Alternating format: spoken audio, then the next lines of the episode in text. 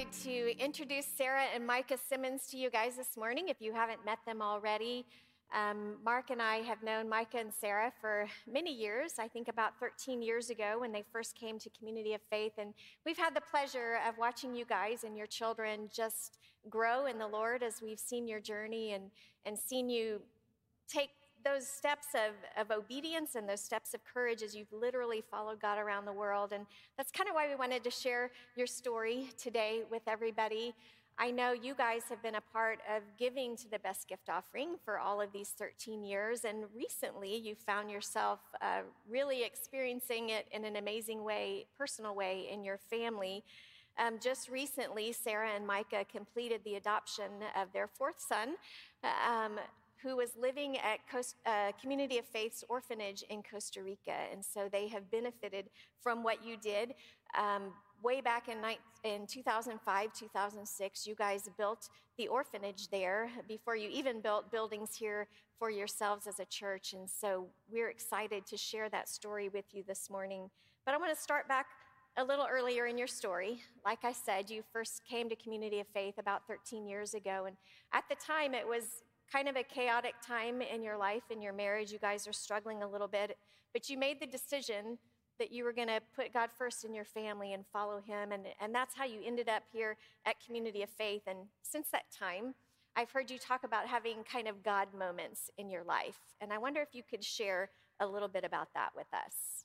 Sure, absolutely. So, um, if I think back to 13 years ago, uh, Mike and I were living the American dream um, with healthy, happy boys, marriage, nice house, professional careers. Um, by all means, we had made it, uh, but it didn't feel that way. Something just felt incomplete. Um, and that turned into a, a, lot of chaos and conflict for us in our marriage. Um, and it was a very dark and difficult time. Um, we decided to put the Lord first, and we came to Community of Faith. Um, and if I think back now, having hindsight and looking into that story, our son, Noah, is 13 years old. Um, so the time that was the darkest and most terrible time, God was uh, creating our son um, and creating our son in a place that we would know and get to meet him and be with him 13 years later.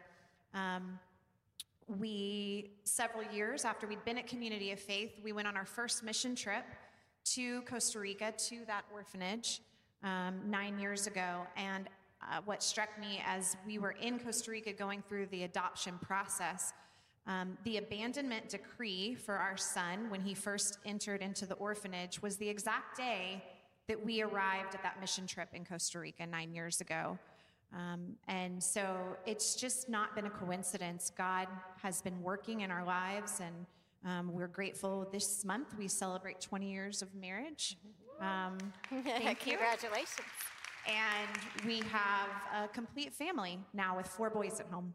It's exciting to see how God was working in spite of those things and putting things into place way before you ever knew that it was going to happen.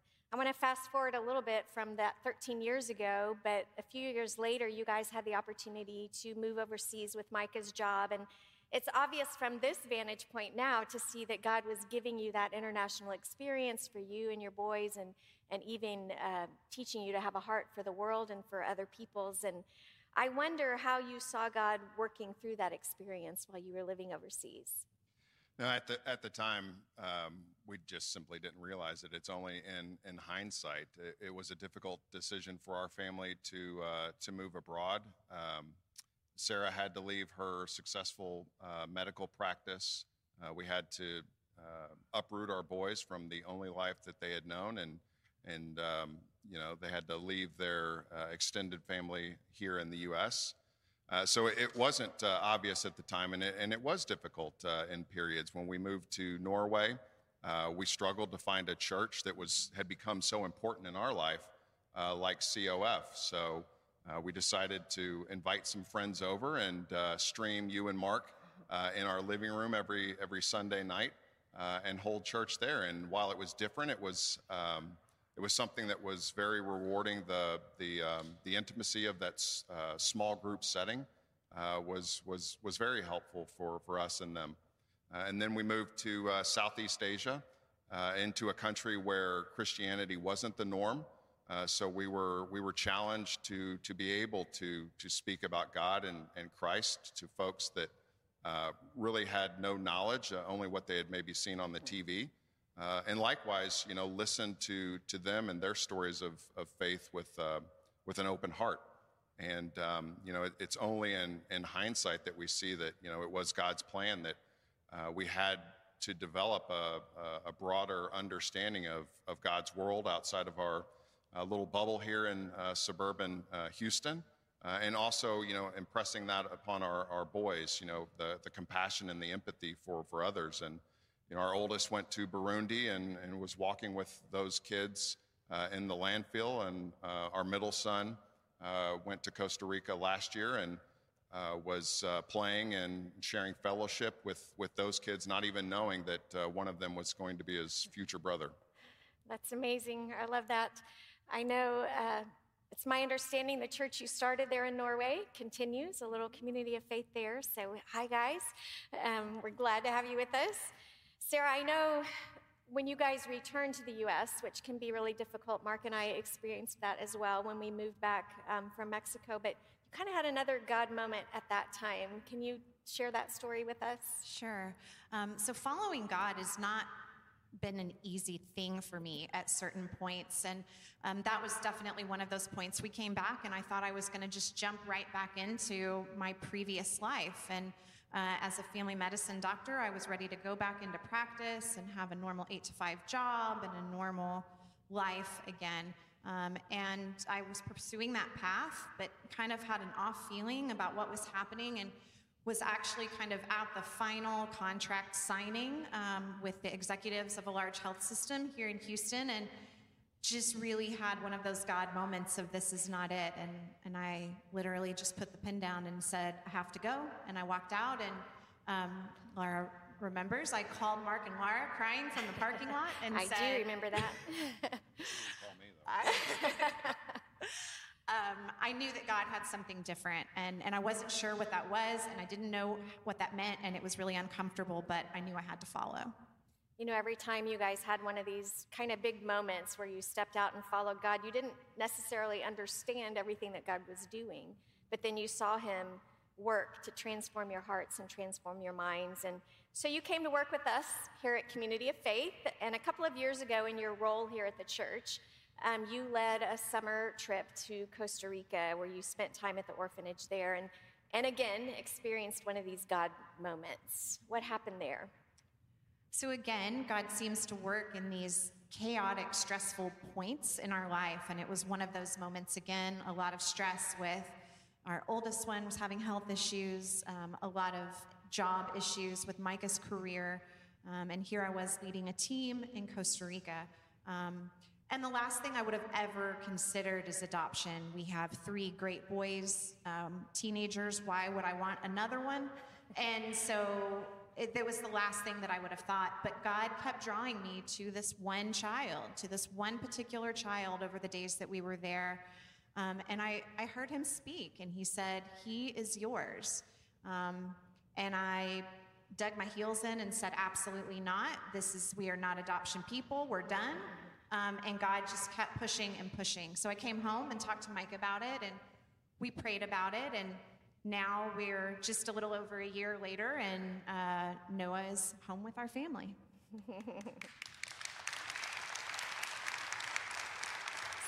so adoption was never on your radar, never a thought, and now 2020 is here, and God has added to your family something that He orchestrated beginning 13 years ago, putting all the pieces into place and I love how he does that.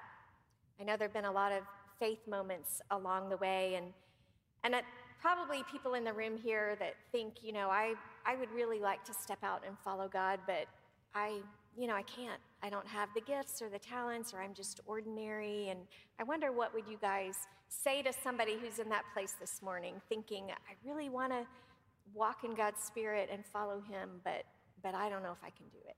No, I, I would just um, encourage you to to take that leap of faith. Um, it was not clear to us um, unlike Sarah, God doesn't speak directly to me and tell me, you know, thou shalt do do this. Um, and 2020 has been a difficult time for, for our family, much like uh, I know it has been for everybody else. We've had to deal with uh, job loss.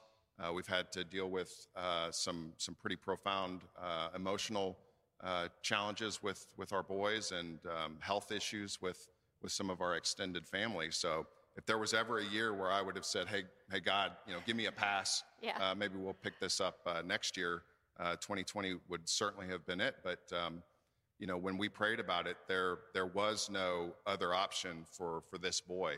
Um, God didn't have a, a, plan B. You know, it was going to be our responsibility to um, to forge ahead, uh, to bring him into our family, and to to love and to to care for him. And um, you know, at at any point, you know, there were a thousand reasons not to do it. But uh, as we were steadily being faithful and obedient, um, God stepped in. I said, you know, we'll do this. You need to take care of these other things, um, and He has and He has delivered. Uh, and the other thing that um, that we're pretty diligent about as a family is just making those hard decisions as a family, including including our kids. Uh, it's important for us uh, for for us that they understand that um, uh, they're going to have to make these sacrifices as well, and uh, maybe more more so than than we do and um, that they're able to see that that, uh, that faithfulness and that obedience, uh, God will be there even if you're uncertain about it. We're so proud of you guys. And what better way to lead your boys in their faith than to make those hard decisions and to, to walk with God in obedience? So thank you for the example that you guys are for all of us here today. Will you let me pray with you before you go? Will you pray with me this morning? God, we are incredibly grateful that you orchestrate our lives, that you work out every detail. And we can see it so clearly in the Simmons family how 13 years ago you knew what you were doing and you began to put every detail into place. And God, we thank you for that. We praise you for what you've done in Noah's life to bring him to this place to join the Simmons family. And now they're complete with their four boys.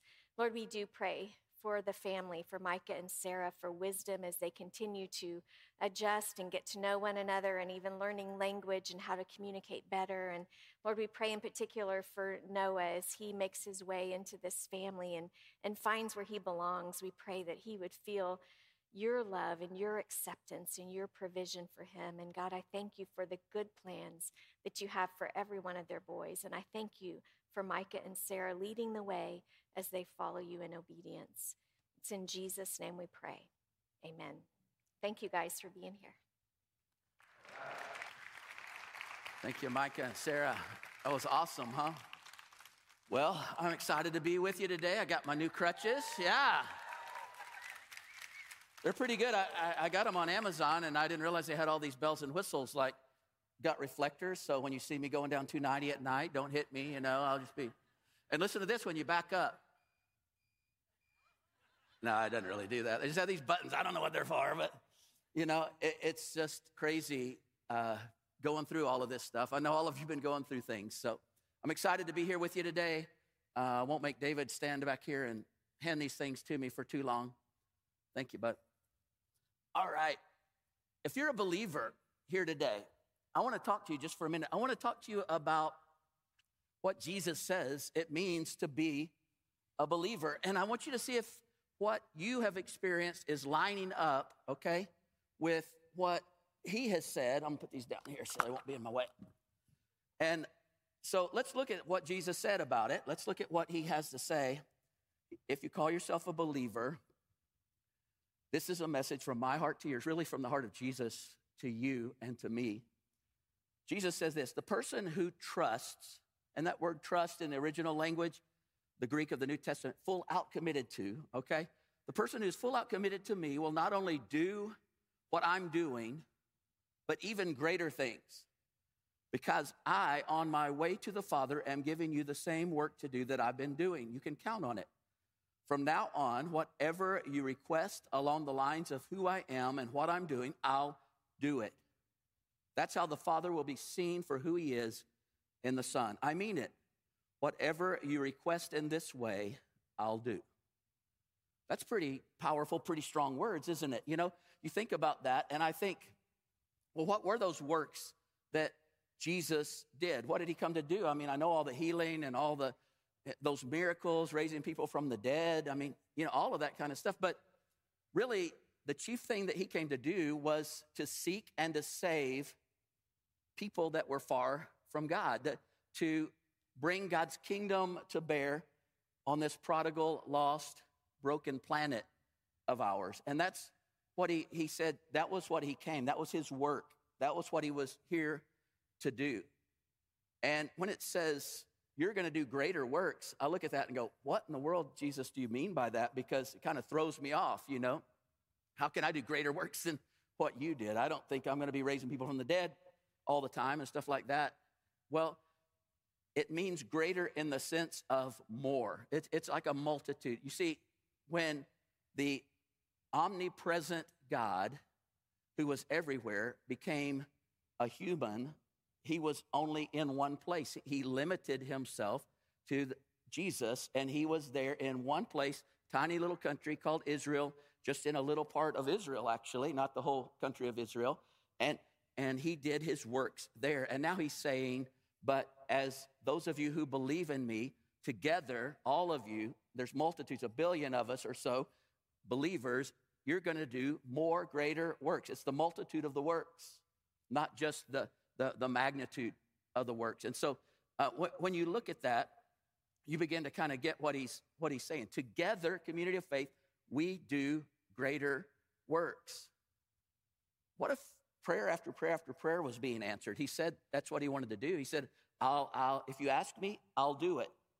But look what he said. He said there's a, there's kind of a prerequisite to that because I think a lot of people today, you, you watch on television sometimes and you'll hear a, a televangelist and he's almost acting like prayer is that fervent rubbing of the lamp, you know, and God is our, our genie that comes out like in Aladdin's lamp, you know, and, oh, Jesus, please, you know, I really need that new car, you know, you know what I need here, and, and, and please prosper, prosper me. And if, if God would just come and give us our three wishes and whatever we ask, it would be like the greatest religion ever, right? You know? But that's not what he's saying here. He says, if you ask for things that go along the line with what I'm doing, I came to do. I came to seek and to save. I came to bring God's kingdom to this lost planet. I came to see change happen in this broken place. And it's interesting when we think about our prayers. Let me just ask you, believer, are your prayers more along the line of what Jesus is about and what he's doing? Or are you kind of asking him, are they more along the line of what you're doing and saying, Jesus, here, I've got an agenda. Now you get on my agenda. I would like you to bless my agenda. Here's my agenda for the day. Jesus, bless it. And what he's saying is kind of the opposite of that. John Piper, he, uses the analogy. He said, it's kind of like um, we've made prayer instead of the walkie talkie calling in reinforcements for the battle that we're in to bring God's kingdom to bear on, on this planet. It, it, it's, we've kind of turned it from that wartime walkie talkie into an intercom asking for more luxuries in the den, you know. I would really like that plush couch, God, you know, in the, in the den. And if you could just supply that, that would be awesome. Um, and that's how we in America have kind of flipped what Christianity is sometimes for the American dream, you know, of comfort and, you know, prosperity and moving up. And, and God's going like, well, let me just tell you what it's all about is seeing my will done here. What I want to do here. And one of the things I found out about God, you know, when you pray that, you might see your prayers answered, but you might not even realize it. Some of you, you had your prayers answered, but when God answers our prayers, Jesus said, You pray it, I will do it. But He does it in the way that He chooses to do it. And He said His ways are so much higher than our ways, right? As high as the heavens are above the earth, His ways are higher than ours. So some of you in 2019, you prayed, Let me learn patience, God, please. And shame on you for that. No, I'm kidding. You thought he was just going to like pour patience into you and it was going to be this like magic stream that comes. And he goes, Well, what I'm going to do, I'm going to lock you in your house for 2020 with your spouse and your kids. Right? And you're going, Lord, I didn't mean it. I didn't mean it. Or some of us are praying, you know, God, uh, please bring America back to you, whatever it takes. And you think it's just going to be some great revival of God, you know, going, and it's like, and he brings pandemic. We haven't even seen all the economic rollout of that. So a lot of us have felt it already, but we haven't yet seen what's going. And it's like, God, what are you doing? Are you maybe He's bringing us to our knees a little bit? God does things like God does things. And we're going to realize at some point that sometimes He's answering our prayers and we don't even know it. God, bring your kingdom to bear. I, I bet his apostle John, he always was like the right hand of Jesus. I bet he didn't understand when his brother James was the first disciple beheaded. I mean, just within weeks after Jesus went back to heaven, James is taken prisoner and beheaded. And then right after that, Peter's taken prisoner and he's to be beheaded, and an angel comes and rescues him. And if I'm John, I'm going like, well, did you forget about James? And God's going, no, I didn't forget about James. Have a different plan. You see, it doesn't even stop here. We in heaven, he says we're going to rule and reign with him. And there's different things, different jobs that he's got for different ones of us. And when we're ready, and when it's time, and when he's ready, we, we don't even understand what he's doing. He's got this agenda that goes so far beyond what, what we've, we've got in our mind. Jesus goes on, he says, Loving me empowers you to obey my commands. And I will ask the Father, and he will give you another Savior, the Holy Spirit of truth, who will be to you a friend just like me. He will never leave you. The world won't receive him because they can't see him or know him, but you will know him intimately because he will make his home in you and will live inside you. Wow. I mean, this is the secret of the Christian life. There's no other religion that says the God of the universe is going to come and make his home in you. That's why when people pray that little prayer and say, Jesus, come into my, my heart as a, a child, that's where we got that from. It's like, come in to, I want you to live in me.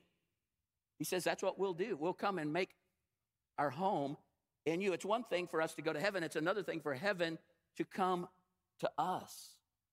And most religions, people are trying their best, you know, working their way.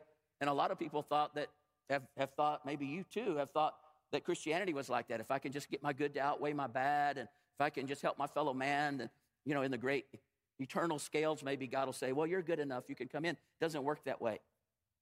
You have to receive what Christ did on the cross for you.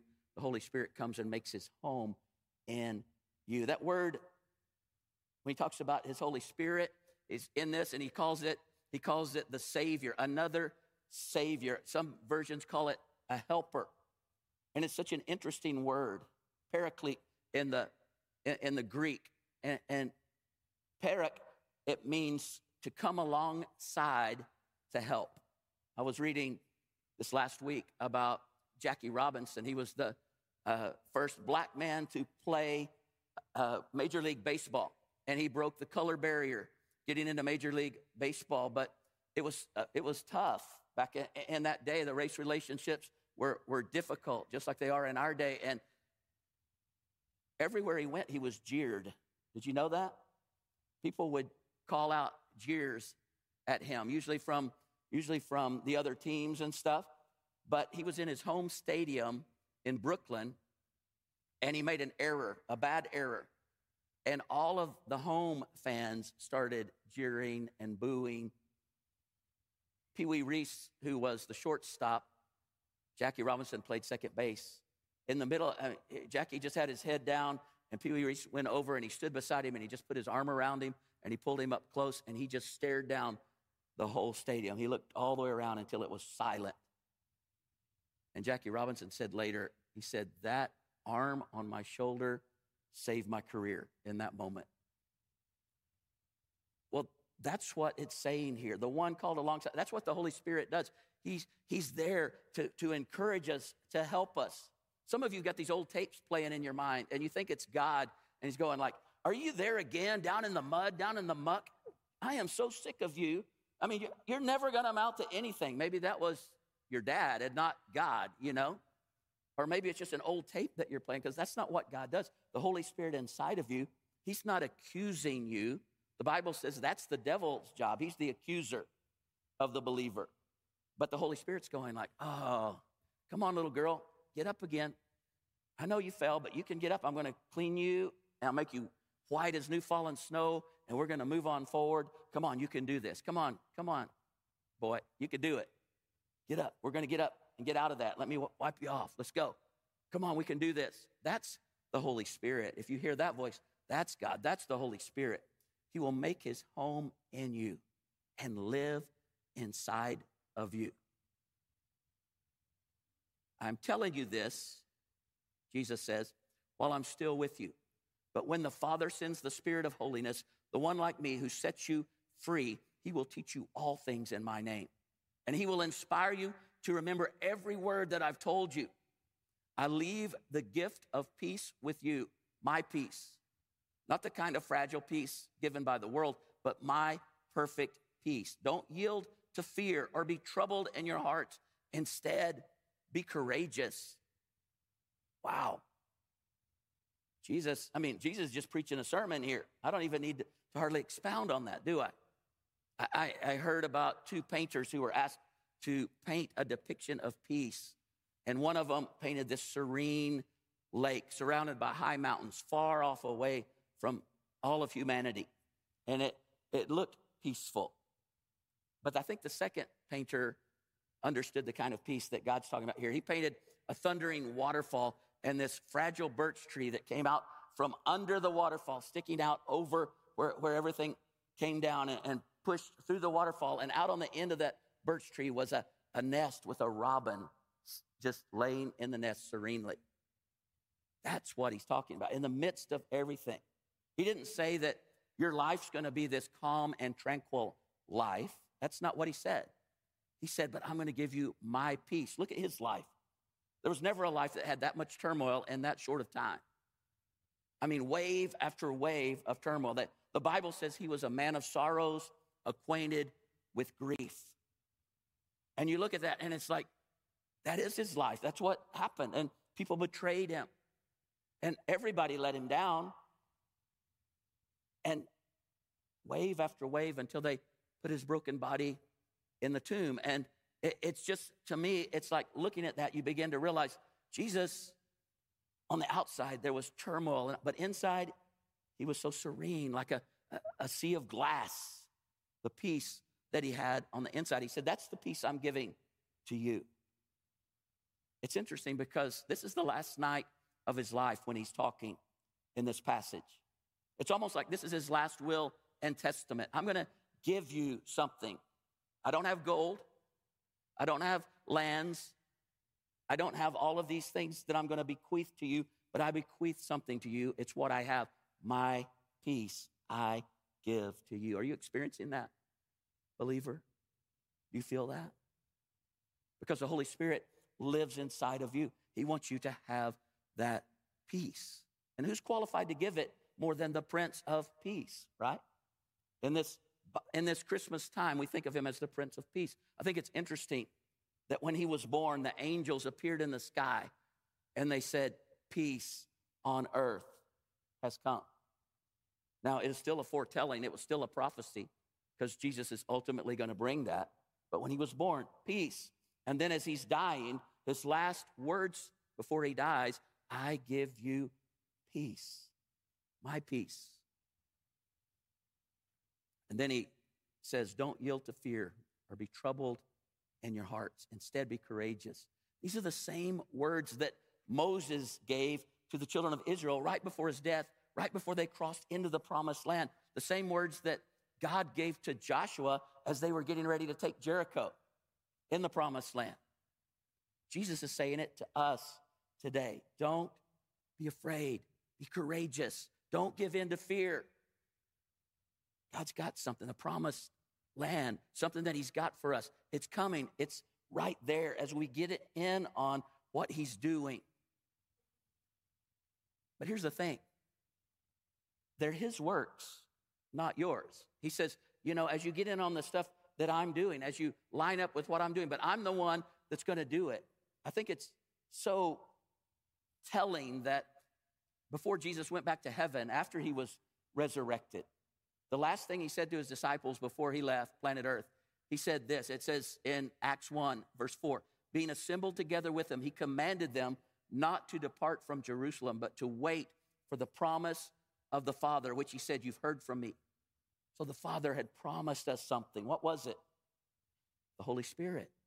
See, the, the disciples are like me, maybe like you, type A personalities. They're going, Jesus is risen from the dead. We got to go tell everybody. We got to change this world. We're going to, and God's going like, hold, hold, hold. You can't do it. You won't be able to do it. You're not able to do that. I want you to go and wait for something.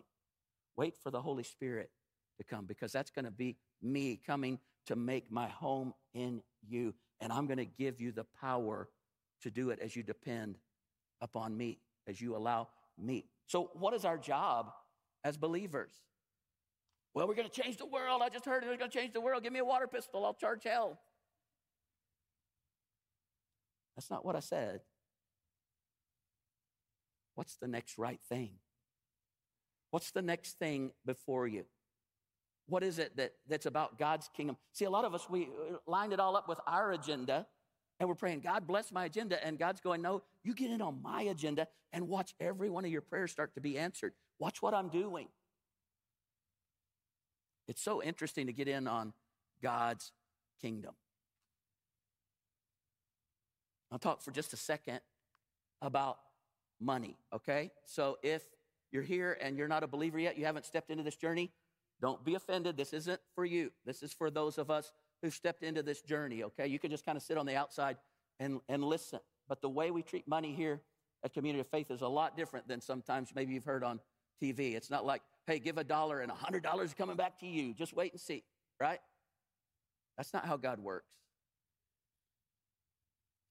But Bible centered generosity starts with the understanding that God doesn't need our money. He, he doesn't need it. It's a little, a little different than you see in all the needs. Remember, I told you if someone puts their thumb down on you and tries to press into your heart, oh, there's so much need here. Please, you got to give. Look at all these little kids with flies on them. Oh, look at all that. Eh, don't give to that. You say, my pastor told me not to give when you're tugging at my heart like that, okay? I don't want you to give. I want you to give because God says don't give under compulsion. God loves a cheerful giver. You say, I don't think I've ever given anything, been cheerful about it. Um, here's the thing you're going to see why you would be cheerful. Psalm 50. We don't give because God has a need either. Psalm 50, 12 through 15, God speaking. If I were hungry, God says, I wouldn't mention it to you. For all the world is mine and everything in it. No, I don't need your sacrifices. What I want from you is your true thanks. I want your promises fulfilled. I want you to trust me in your times of trouble. Did you hear that? I want you to trust me in your times of trouble so I can rescue you and you can give me glory. Astounding, astounding verse. When Jesus talks about generosity, he's not after our money, he's after our hearts. God has no needs. He's never had a need. And if he had one, he wouldn't ask you to meet it, okay? I, mean, some of us are thinking, oh, I got to give God some money, poor God, you know? He's not like that. Sometimes people will come and they'll, they'll, they'll say, well, you know, like this best gift thing, Pastor. I mean, I'm not in a good place right now. Uh, let the rich people do it, you know? I just can't, I, I understand then that they don't understand Bible centered generosity. Because one time, Jesus is watching this little widow, and she comes and, he's, and she puts in two mites. A mite was like a tenth of a penny or something. She puts in like, you know, not even a quarter of a penny. And, and, and Jesus said, she just gave the most. And they said, well, What are you talking about, Jesus? That guy before her just threw in like a hundred gold coins. No, she gave the most. She gave all that she had. And I saw it. I see her heart. That's what he's looking at. You see? And, and, and that's what he's, he's, he's not looking for our money, He's looking for our hearts. Uh, immature Christians, a lot of times they give when they see the need, but maturity is giving to God out of gratitude. David understood that. He, he was revealed to him where the temple was to be placed. And so he came, and it was this beautiful giant plot of land. And, and the, the guy that owned it said, Oh, you're the king, and I'll give it to you for free. I mean, if it's for God, I'll give it to you for free. And listen to what David said No, I will not make an offering to the eternal one, my true God, that has cost me nothing. What was he saying? He was saying, hey, God doesn't need this from me. He owns the whole world, you know? But I need, I want to show him. See, our gifts are valuable for the change they make in the world, but they're priceless when it comes to what they show about how much we value God and trust him in our lives. So, believers, that's really what it's all about. What does what you do with your money show that you delight in? What does what you do with your money show who you trust in? Oh, well, I trust God completely, but are you hoarding? Well, you know, it's bad times. I need to hoard. I gotta, you know, I, gotta, gotta. I mean, who knows what's gonna happen next, right? I get it. God didn't say don't save, but at the same time, you've trusted Him for your eternal salvation. Don't you think you could trust Him with your money too? Say, well, what does that even mean, Mark? You know, how do I how do I do that? Just say this week we're going to give. Next week it's right here. All the different ways that you can give. This is above our regular tithes. This is a one time gift. All of it's going out to stop sex trafficking in Houston, to stop that in the Philippines, to the orphanage in Costa Rica, to all that's in Nicaragua and, and Burundi. And, you know, you've started, you've given over 200,000 jobs through loans and other things in Burundi. That's what that's going to. But you don't say, oh, that's a big need, or let me see what I got. Let me, Holy Spirit, what do you want me to give? And it'll be sacrificial. For some of you, that might be not a lot right now. You're going through a lot, but God will see your heart, and that's all that matters. The Holy Spirit will say, Give this. For some of you to even feel a sacrifice, you might have to give six figures, you know? But what I want you to do is when you look at that number that you are sending in, I want you to be able to say to your kids, say to your spouse, as you get everybody together, this is truly a sacrifice for us. You know, one of the things that concerns me and is really on my heart sometimes is that 80% of us who come and call community of faith our church home don't give don't give hardly anything and and of those there's like 60% that give absolutely nothing. And to me when i look at that that's not a that's that's not a money problem. That's a that's a heart problem. And i think we've got to be careful because a lot of us when we think we're believers it's because we're a fan of jesus you know? And, and i think he's calling us to be more than a fan. You know, a fan of the Texans is one that's up there, you know, maybe in the stadium or at home and they're watching them and, you know, when they're doing good, everything's great, but all of a sudden they start doing bad again, you know, and it's like, we're going to lose this game again. And, and, and you've kind of got your 14th chicken wing, you know, you've been eating and, and they're not playing good and the offense maybe is slowed down to nothing and you boo. You might even find yourself booing. But then there's J.J. Watt. You know, I want you to look at J.J. Watt. I mean, J.J. Watt, if we're behind 40 to nothing and he gets out there on defense, what does he do? He gives everything full out every time, right? I mean, he just goes and goes and goes. I want you to be a J.J. Watt Christian. That's what I want you to, I want you to keep, keep on, I want you to give it everything that you've got. Not just be a fan of God, because see what happens then if you're just a fan, you kind of know it because when you don't understand what he's doing and the pandemic hits and the job goes away. Boo, God, boo. No, I wouldn't boo God. I would never. But you know you're doing it kind of in your heart, right? And it's so easy. It's so easy to do that. God's going, hey, my ways are higher. Trust me. The one who trusts me will do these things. The one who trusts me will see prayer after prayer after prayer answered. The one who gets on my agenda. It's going to be the most amazing thing. Generosity is not something that God wants from us, it's something God wants for us. See, God wants us to be generous, not so that He can get the money out of our pocketbooks, but so we can experience what it really means to live full out, trusting God. And that's my dream for you. Whether it's your money or it's your time, whatever it is, when we get on God's agenda, life becomes amazing. I, I read this a few years back. It was a kind of a life changer for me. And it's just called Bike Secrets, okay? Let me just read it to you. At first, I saw God as my observer, my judge, keeping track of the things that I did wrong so as to know whether I merited heaven or hell when I die.